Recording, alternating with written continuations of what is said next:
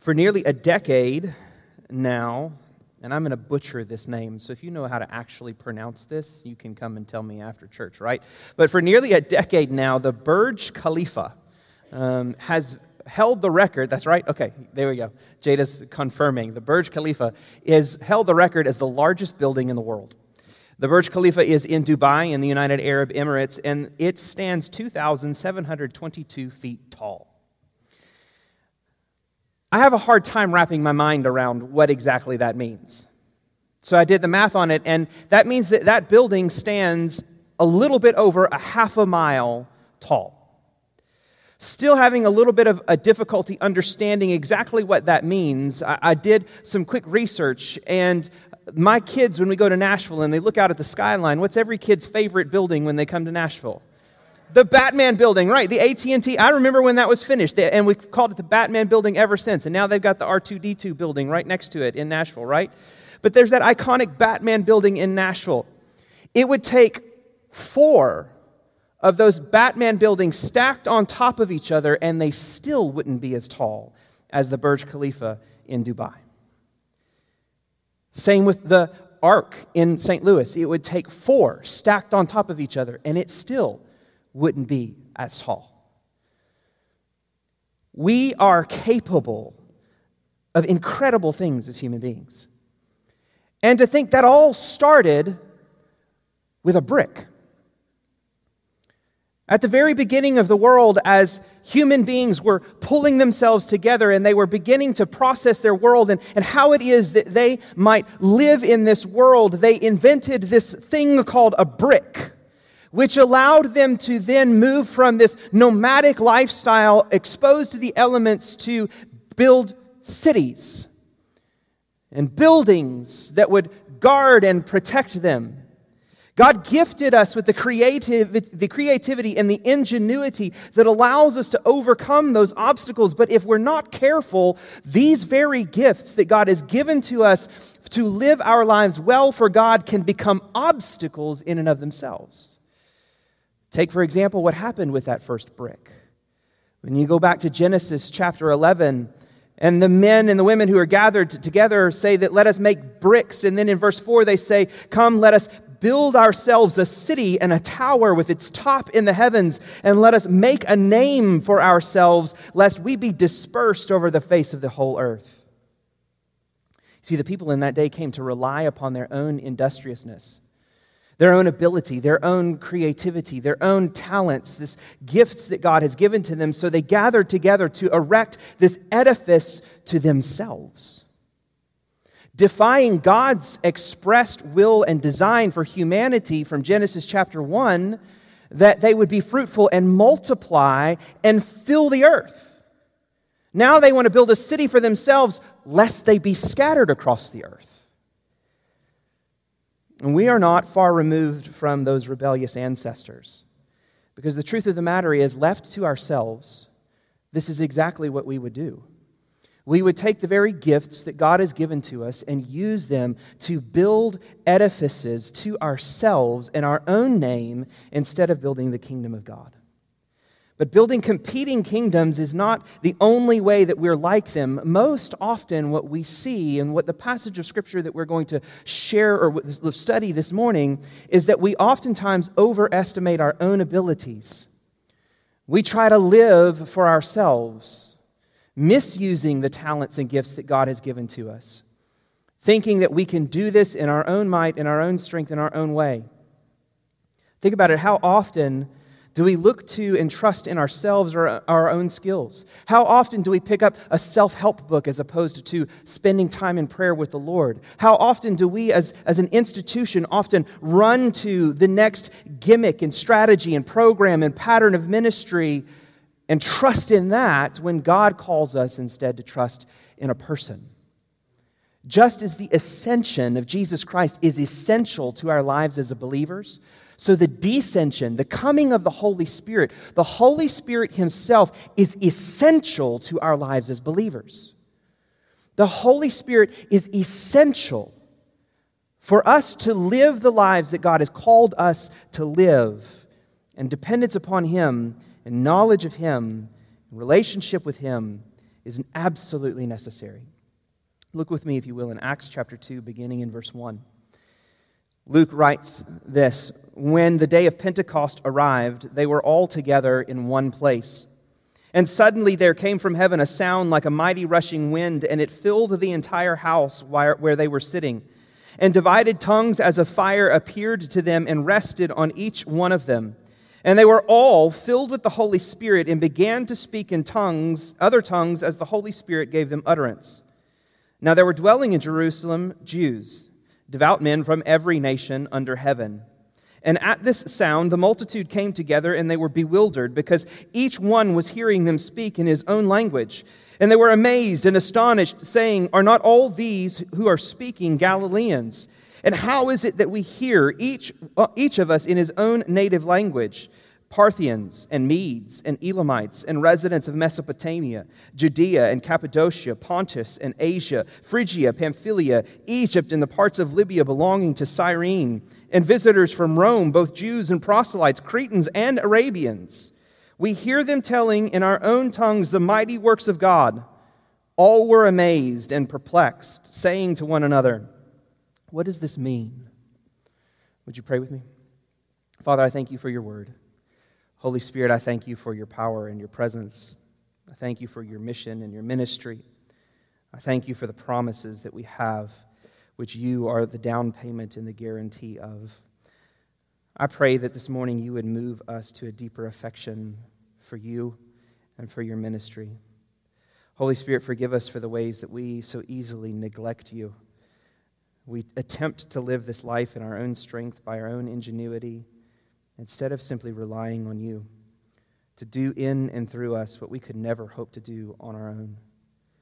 I pray that this morning would be the beginning of a new stage and age in my heart and in my life and in our life collectively as a church, where we would no longer turn from you, but we would turn to you, to trust in you to do in and through us what you promise you'll do. So guard us and guide us. Fill me with very words that you would have spoken this morning, that you might be glorified, magnified, and lifted high, and that we might be better motivated and equipped to live the life that you would so desire for us to live. It's in Jesus' name we pray. Amen. The Holy Spirit is essential to our lives as followers of Jesus Christ. In this passage of Scripture, we find the disciples, most likely um, all 120 that are referenced in um, chapter 1, gathered together. If you'll remember, we talked about with Jesus after the resurrection, he spent 40 days with his disciples, instructing and teaching them. At the end of those 40 days, he ascended to the right hand of the Father. And as he ascended, if you look back in chapter 1, he, said, he tells his disciples to wait to hold their positions in Jerusalem until they receive power when the Holy Spirit comes upon them. So, being obedient to the command of Jesus Christ, they return to Jerusalem, and 10 days later on Pentecost, that promise of Jesus Christ is fulfilled as the Holy Spirit comes in power. As I said earlier, it's easy for us, oftentimes, especially in the quote unquote conservative Baptist circles, to shy away from Pentecost lest we become those crazy charismatic people. And so, in, inevitably, what happens though when we do that is we end up neglecting the very person that God has placed in our lives to help us grow and live and empower us to do the very things that God wants us to do. We live powerless lives when we neglect the Holy Spirit. And though there are a lot of questions about the ministry of the Holy Spirit that I'll be honest, even as your pastor, I don't completely understand humbly submitting before you, I, I don't get it all. And so there are a lot of questions and debates between true, genuine, Bible believing Christians over the person or the ministry of the Holy Spirit, and specifically the manifestation of the Holy Spirit in our lives. And so, this isn't going to be a deep dive into the manifestations of the Spirit and the Holy Spirit. Instead, as there are a lot of things that we can disagree on and there are a lot of questions this morning, I want to focus on four things that we can draw out of this passage of Scripture about the Holy Spirit. And the first one is that we see in this passage of Scripture the person of the Holy Spirit. Do you have a pet peeve?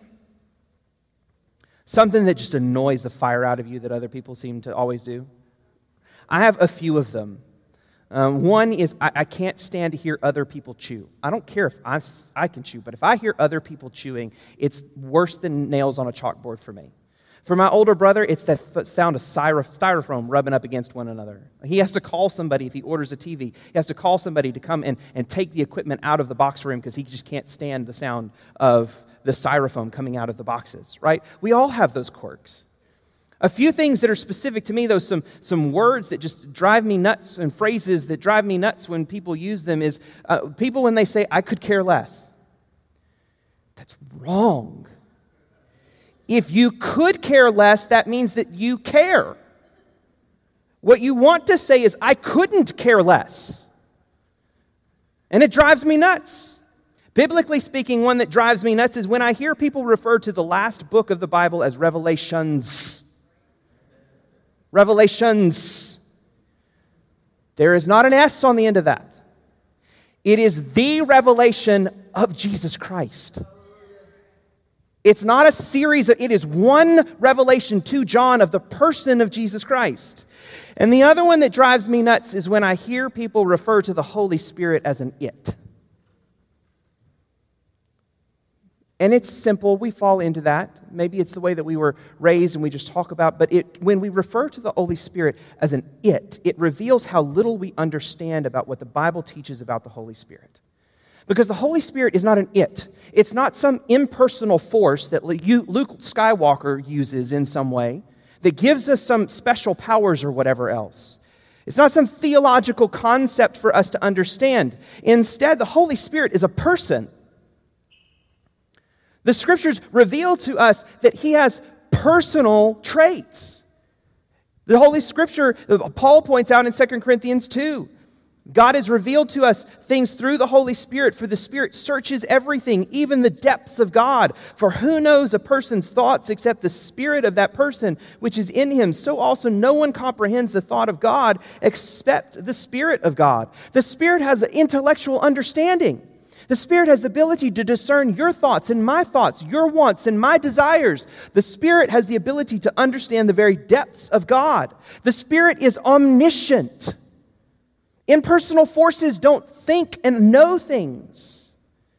The Holy Spirit also has a will a determination to accomplish things. Paul says in 1 Corinthians chapter 12 verse 11, all these are empowered by one and the same spirit who apportions to each one individually as he wills.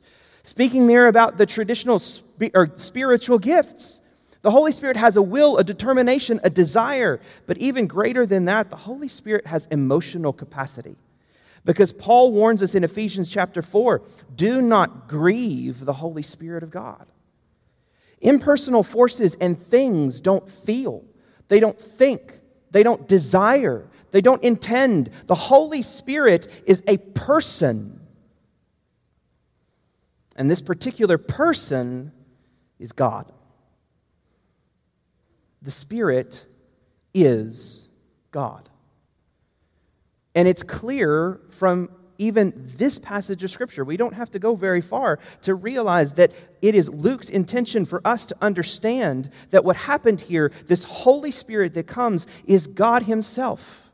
If you'll remember a couple of weeks ago when we talked about Jesus Christ and him being lifted up and a cloud coming to take him, that that cloud isn't some cumulus rainstorm that's up in the clouds as he travels miles into the air and disappears into the cloud, but is instead a manifestation of God's glory, the, the Shekinah glory of God, and what is this big theological term called a theophany. And a theophany is just our term that we use for any time that God manifests himself in some personal, knowable way in throughout the Old Testament. And we see here these same signs of a theophany take place when the Holy Spirit comes in wind and in fire. You can go and you can look in the Old Testament, and there you will find that where and when, oftentimes, God manifests himself, that before the Lord goes wind. Just look at Elijah when Elijah's up on the mountain and he's having his big sulk fest. Remember that? Oh, here I am. Woe is me. I'm the only one. I'm all alone. God, just kill me because I'm the last faithful man in the world. And God comes in and God presents himself, manifests himself to Elijah, ultimately in a still small whisper. But before that, there is a windstorm and an earthquake that comes before the Lord. Go and read the Psalms and, you, and even the prophets, and you will find repeatedly that God is the one who rides on the storms as the wind comes before him in his judgment and in his presence. But not only wind, think about the theme of fire throughout the Old Testament. Think about the wilderness generation as they are leaving Egypt. And it is the, the pillar of fire that is God's presence that goes before them to lead the way. Even before that, when God meets with Moses, how does he present himself to Moses? Through the burning bush, right? And this presence of fire. And when he descends on Mount Sinai to give the law, as it's clouded with this glory cloud of God, the people look upon it, and Mount Sinai looks as though it's on fire. Wind and fire throughout Scripture are often accompanied by the presence of God Himself, a manifestation of God. And so when the Holy Spirit comes with this mighty rushing wind that sounds like a tornado as it fills this place. Have you ever been close enough to a tornado? Were you here in 1999 when that tornado ripped through downtown? I lived at exit 11 and it hit downtown and it woke me up. The noise was so loud. And it says right here, this mighty rushing wind comes and fills this whole room. And then this, what appears to be this, this source of fire comes down and divides as tongues of fire on these people. Luke wants us to see that this is a manifestation of God's presence himself. This is the person who is God this person who descended on the believers at Pentecost and who's remained with us even to this day is no new person, but this ancient person, which is the third person of the Trinity, the Holy Spirit, who was present at the very beginning in Genesis chapter 1 as the Spirit of God hovered over the un, unformed world, over the, the chaos of the deep who has been with God and present as God from eternity past and now. This Holy Spirit is God. And since He is God, we owe Him our affection, we owe Him our allegiance.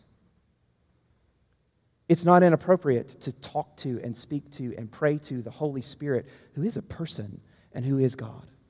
And where and when we have lived lives that have neglected his person where and when we have grown up in traditions that have turned away from the Holy Spirit, we must understand that He is a person that we can reconcile with and rectify with, and we must come back in repentance to, and, and confession in the ways that we tend to neglect Him collectively and individually. When we try to go about our lives in our own strength, in our own power, in our own might, in our own way, we turn from the Holy Spirit. When we try to use him and approach him as a tool and an instrument that we have the ability to command the Holy Spirit to do anything, we have offended the person of the Holy Spirit and we must repent of that. And we must position ourselves as those who confess, Holy Spirit, you are a person and I want to know you, and present ourselves before him. But Luke doesn't just want us to see the person of the Holy Spirit, he also wants us to see the presence of the Holy Spirit. Have you ever watched Price is Right and some of those other game shows? People show up with a hope and, and, a desire that they will hopefully get their name called, their chair called, or whatever it is, and then they hopefully get to participate in what's going on. And then hopefully, maybe they'll possibly win something if they get called to the front. Maybe they'll be lucky enough to not merely be a participant, but be a recipient of some grand prize. Until Oprah Winfrey changed all that. You remember the famous thing where Oprah Winfrey showed up and everybody in the audience all of a sudden got a car? Everybody gets a car. You get a car, and you get a car, and you get a car. And now every other talk show host is obligated to give everybody in the audience something when they give them anything. That's a really interesting picture for us to understand possibly the difference between the Holy Spirit in the Old Testament and the Holy Spirit in the New Testament. Because the truth of the matter is, this person who arrived at Pentecost, it's not the first time that he came into the world. He has always been here. The difference between the Holy Spirit in the Old Testament and the Holy Spirit in the New Testament is the way that he manifested his ministry. Instead, he would come upon certain individuals for a certain period of time. Think about Samson, for example. That the, if you go and you read the Judges, there are multiple times in the account of Samson that the scripture writer tells us that the Holy Spirit rushed upon Samson and blessed him with this momentary strength to fight on behalf of the people, right? It's the Holy Spirit who came upon Saul when Saul was anointed, but then at his disobedience, the Spirit of God left Saul and then came and, and was rested upon David and stayed upon David. We see the Holy Spirit in the Old Testament coming and going, equipping people for certain purposes. The Holy Spirit descends on the two in the book of Exodus that are specifically gifted with creative ability to create all of the things for the tabernacle. They're gifted with creative abilities to, to sew and to craft things out of gold and to make all of the things that God has given to them. The Holy Spirit comes and the Holy Spirit seems to go. But when the Holy Spirit descends here on Pentecost, as all 120 of the infant church are gathered together in this place, this Holy Spirit descends and then divides. And these individual tongues of fire manifested in the place go and they rest upon the disciples. All of them are then filled with the Holy Spirit. Men and women alike. Peter is in the, if you read on in chapter 2, as Peter begins to proclaim and begins to, to preach and answer the questions that people have about what does this mean, and maybe they're drunk and everything else, Peter emphasizes when he ties this as a fulfillment of the prophecy from Joel, Peter emphasizes that God promises that on your sons and your daughters shall prophesy. Your young men shall see visions, your old men shall dream dreams. Even on my male and female servants in those days I will pour out my spirit. The Holy Spirit comes and in, and in the presence of God then indwells each and every individual believer. It's not some special few. It's not some elite individuals. The Holy Spirit comes upon the church of Jesus Christ and fills the church of Jesus Christ, each and every one.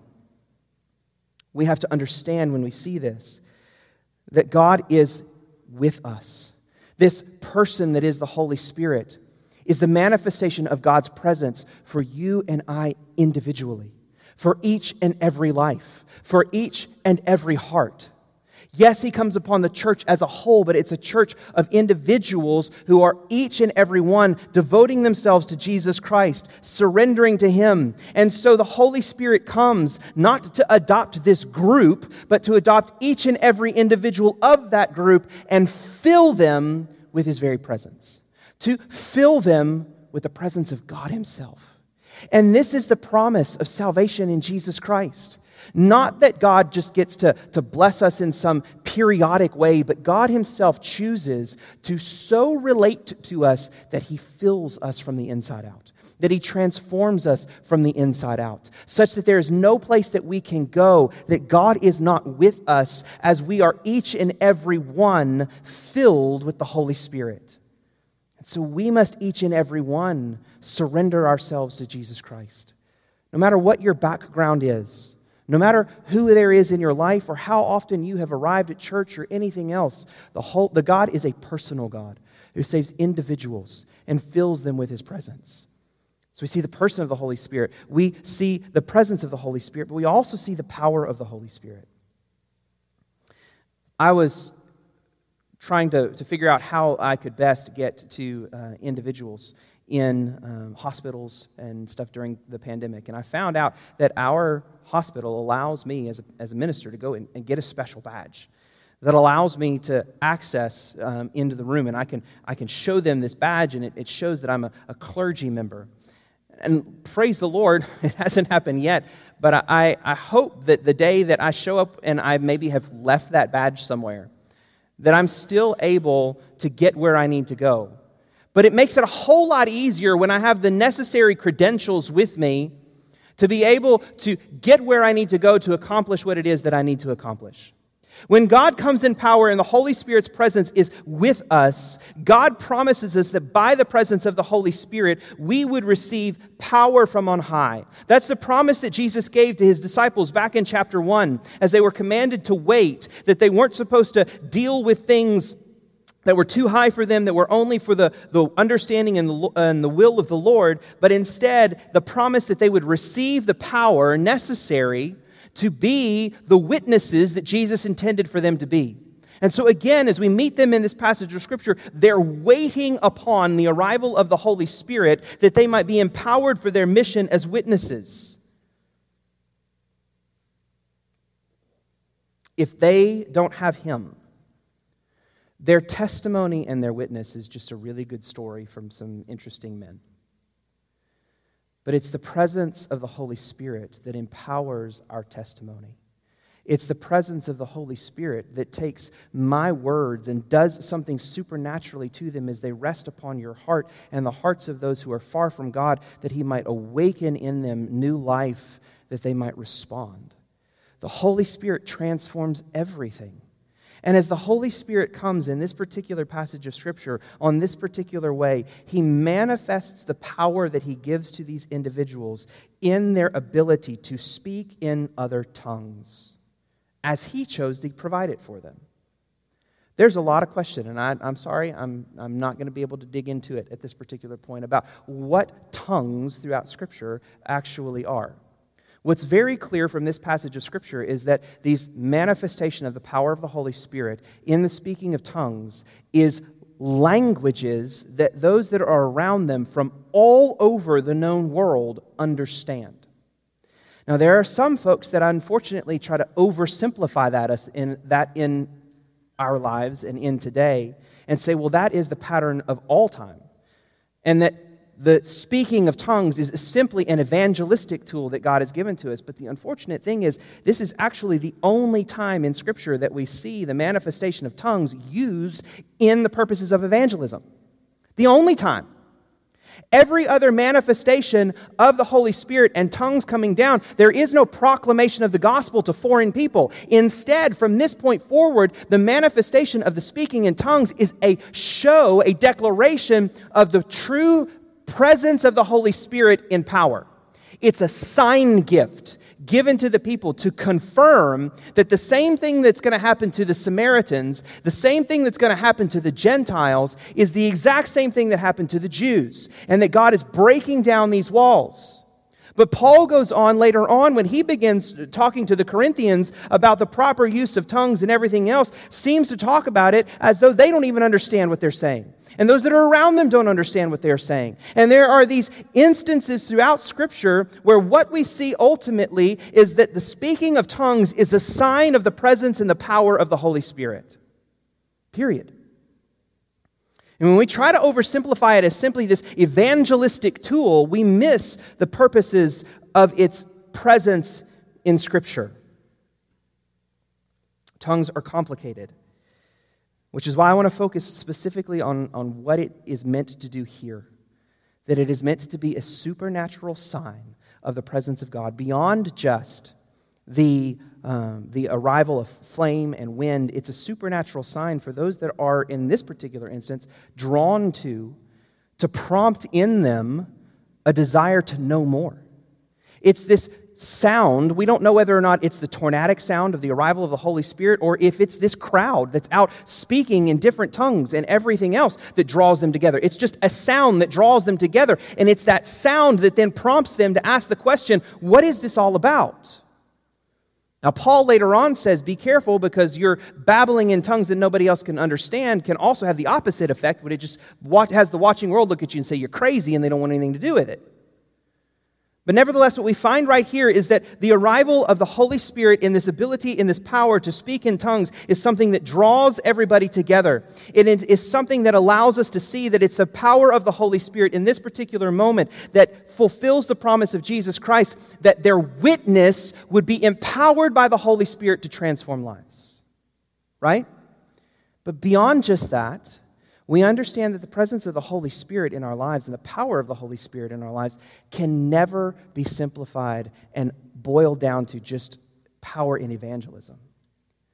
When we oversimplify this manifestation of the Holy Spirit in tongues to just evangelism, then we limit the Holy Spirit. And that is detrimental to us and to our lives. Instead, what we understand when we get into the rest of Paul, Galatians, if you think back on our walk through the book of Galatians, Paul commands us, invites us, calls us to walk by the Spirit. That we need the Holy Spirit not just for evangelism, we need the Holy Spirit for every element and every aspect of our life as believers in Jesus Christ. We need the Holy Spirit present to be obedient. We need the Holy Spirit present to pray. We need the Holy Spirit present with us in every single aspect of our lives. That's the purpose of the power of the Holy Spirit in our lives. To equip and empower us not just to be witnesses, but to be faithful sons and daughters of God, period. If we limit the presence and the power of the Holy Spirit to evangelism, then we're walking powerlessly in our desire to walk and live for the Lord. But the Holy Spirit is someone who is meant to empower every aspect of our lives. So we must be those who constantly come to Him to ask Him for His presence and His power to do the very things that I know that I can't do. I know that I'll never read my Bible enough. I know that I'll never pray enough. I know that I'll never be good enough. I know that I'll never trust enough. I know that the most basic things that I'm supposed to do as a believer in Jesus Christ, I'm not capable of doing at all. I have to have the help, the help and the presence and the power of the Holy Spirit. And we have to be people who don't just think about the Holy Spirit once a year and don't just ask the Holy Spirit to be present with us when we're going to share the gospel with somebody else. We have to be people who live in a constant, dependent relationship upon the Holy Spirit for every moment of every day. We also don't just see the power of the Holy Spirit. Last thing, we see the purpose of the Holy Spirit. Do you have a friend, or maybe you had somebody growing up who was just a showboat? I remember I tried to play basketball. I told you recently, last week, I was never really the athlete, right? My younger brother was the basketball player, and he loved to show me very frequently how much more athletic he was than I was. As he would embarrass me on the basketball court. And then when he got to be a wrestler, right, and he learned all of the moves that I didn't have any clue of, and even though I was bigger than him and weighed more than him and everything else, my 95 year old little brother could pin me and embarrass me, right? Have you ever had somebody in your life that's just a showboat, constantly showing off? That's not God. And that's not the Holy Spirit. When we talk about the purpose of the Holy Spirit, the purpose of the Spirit coming in power and giving this gift of the manifestation of the Holy Spirit and speaking in tongues and whatever other powers and gifts that He has given to us, the purpose of the Holy Spirit isn't simply to point to Himself. The purpose of the Holy Spirit isn't just to show off. Jesus Christ never performed a miracle just to show everybody how cool He was. He always had a purpose. So, when I talk here at the end about the purpose of the Holy Spirit in our lives, I'm not talking about Him as some instrument that we use for a purpose. I'm saying the Holy Spirit as a person has a purpose. And if we want to experience His presence and His power, then the best way for us to enjoy that and to participate in that is if we get on board with His purpose. So often in our lives, we want to try to convince God that our way is the right way. We want to try to convince God to do things our way. And all the time, God is telling us, just like the angel of the Lord told to Joshua when Joshua said, Are you on their side or my side? And God's answer is neither. Because God's on his side with his intentions, his purposes. And we have to be people surrendered to the very purpose of God. And so, as the Holy Spirit comes, He doesn't empower them to speak in foreign tongues just for the sake of showing off. He empowers them with the purpose of, or with the ability to speak in tongues that He might fulfill His purpose, which is to draw men to God and apply the thing, what God had authored and what Jesus accomplished, the Holy Spirit now applies to each and every heart. As people come together and Peter stands and begins to preach the gospel and the Holy Spirit works on their lives, such at the end of that sermon, 3,000 people are saved. The purpose of the Holy Spirit is not to come and build some edifice for you and for me, not merely to show off. Instead, the mission that He has come to accomplish is the building of an eternal edifice that is beyond us and more powerful than anything that we could ever accomplish on this earth. As the Holy Spirit draws men and women together from every nation, as they heard the gospel, as they heard these men and women glorifying God. Two things that the Holy Spirit does in this passage of Scripture, specifically is his purpose. One, when these people are speaking in tongues, they are speaking the glories and the praises of God. If a litmus test, brothers and sisters, about whether or not something is truly of the Holy Spirit is what is the subject matter of what is being taught.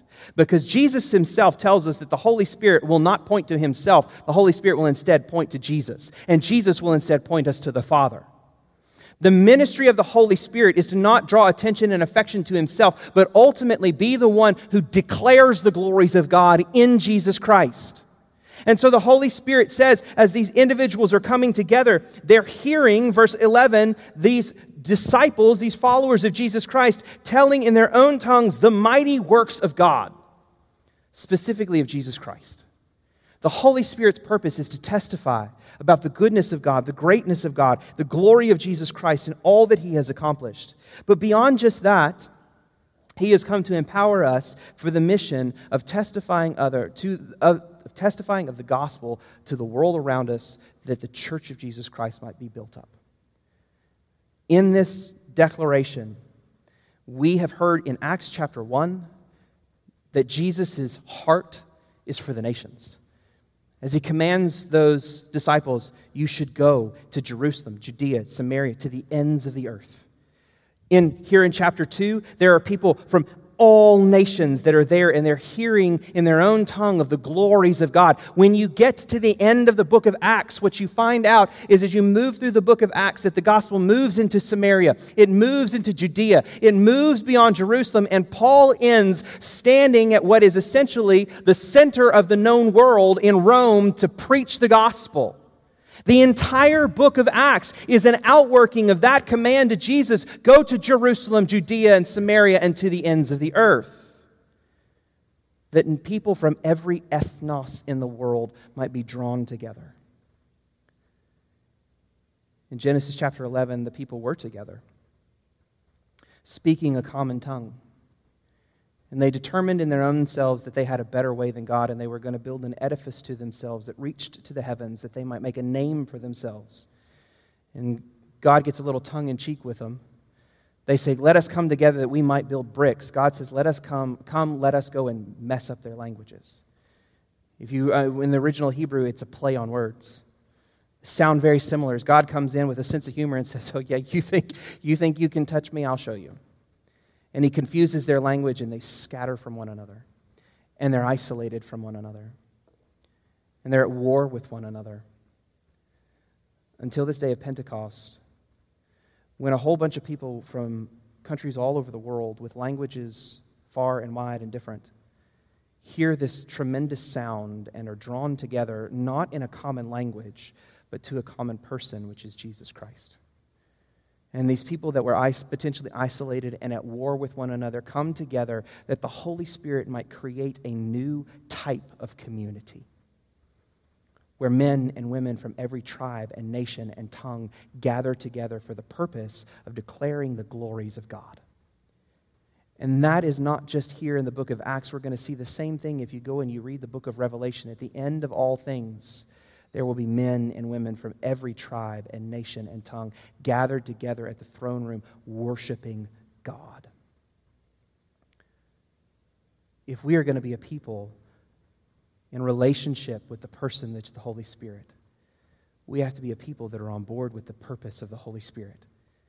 We have to be a people whose vision is bigger than my own desires and wants, preferences and bigger even than my own culture. There's only one place in the scriptures where we are commanded to compete with one another. And it's when we're commanded to compete to outdo one another in showing honor. We should be a culture of genuine biblical honor in which we look into one another's hearts and lives and we recognize the Christ that is in one another and we bring it out and we hold it out that we might celebrate not the individual necessarily, but how Christ like they are as we look here at the purpose of God, that He would draw men and women from every tribe and nation and tongue together in one place for the worship of the Lord, that should so saturate our hearts that we would want the same thing too. And so I want to honor four people right now, publicly from this pulpit. And I know I'm making you uncomfortable. But Shane and Faye, Sierra and Christelle, week after week after week for five and a half years, you've stood on this stage and led us in worship in a way that's not in competition or contrary to, but different than what you're potentially culturally used to. As you have sacrificed in a way to lead us to the throne of grace and shown us what it is to live for those that are around us. Thank you for setting such a Christ like example of selflessness as you lead us in a way that's potentially different from your cultural preferences. And setting an example for us to set aside all of our petty bickering over hymns versus contemporary. When you have set aside cultural background that's far deeper than our personal preference and style of music to lead us to look more like Christ. That is an evidence of the Christ likeness in your heart. And I thank you as your pastor.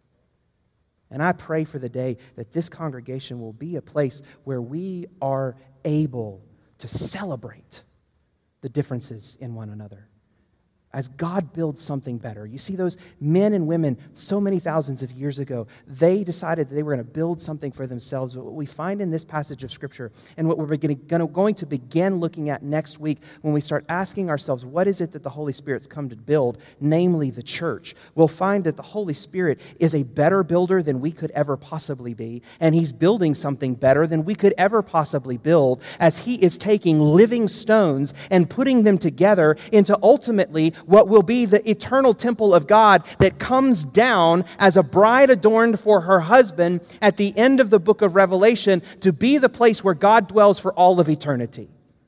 As the Holy Spirit is taking what was begun in Jesus Christ and bringing it to fulfillment. You see, Pentecost was a holiday and a feast 50 days after the day of, of the conclusion of the Passover.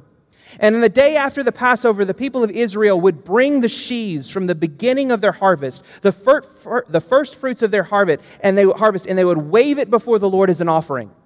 Fifty days later, after the conclusion of the harvest, and after all of the wheat had been sifted, and after it had been ground and everything was brought to a conclusion, they would take the fruits of their labors and they would bake two loaves of bread. And on Pentecost, they would come into the temple and lay that before the Lord as a completed offering of what they started 50 days earlier.